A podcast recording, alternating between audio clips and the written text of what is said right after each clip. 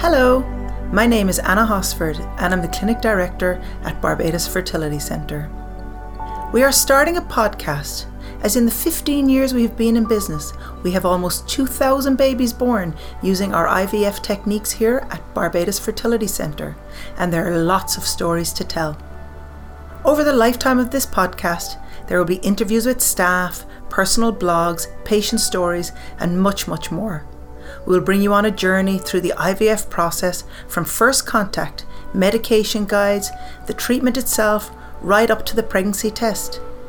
We will also bring you behind the scenes into what goes on during the IVF process here at the clinic and new advances in the IVF process, and of course, listeners' questions.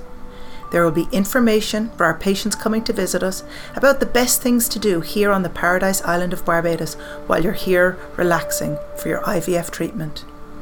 Thank you for downloading the IVF Journey with Barbados Fertility Centre's podcast.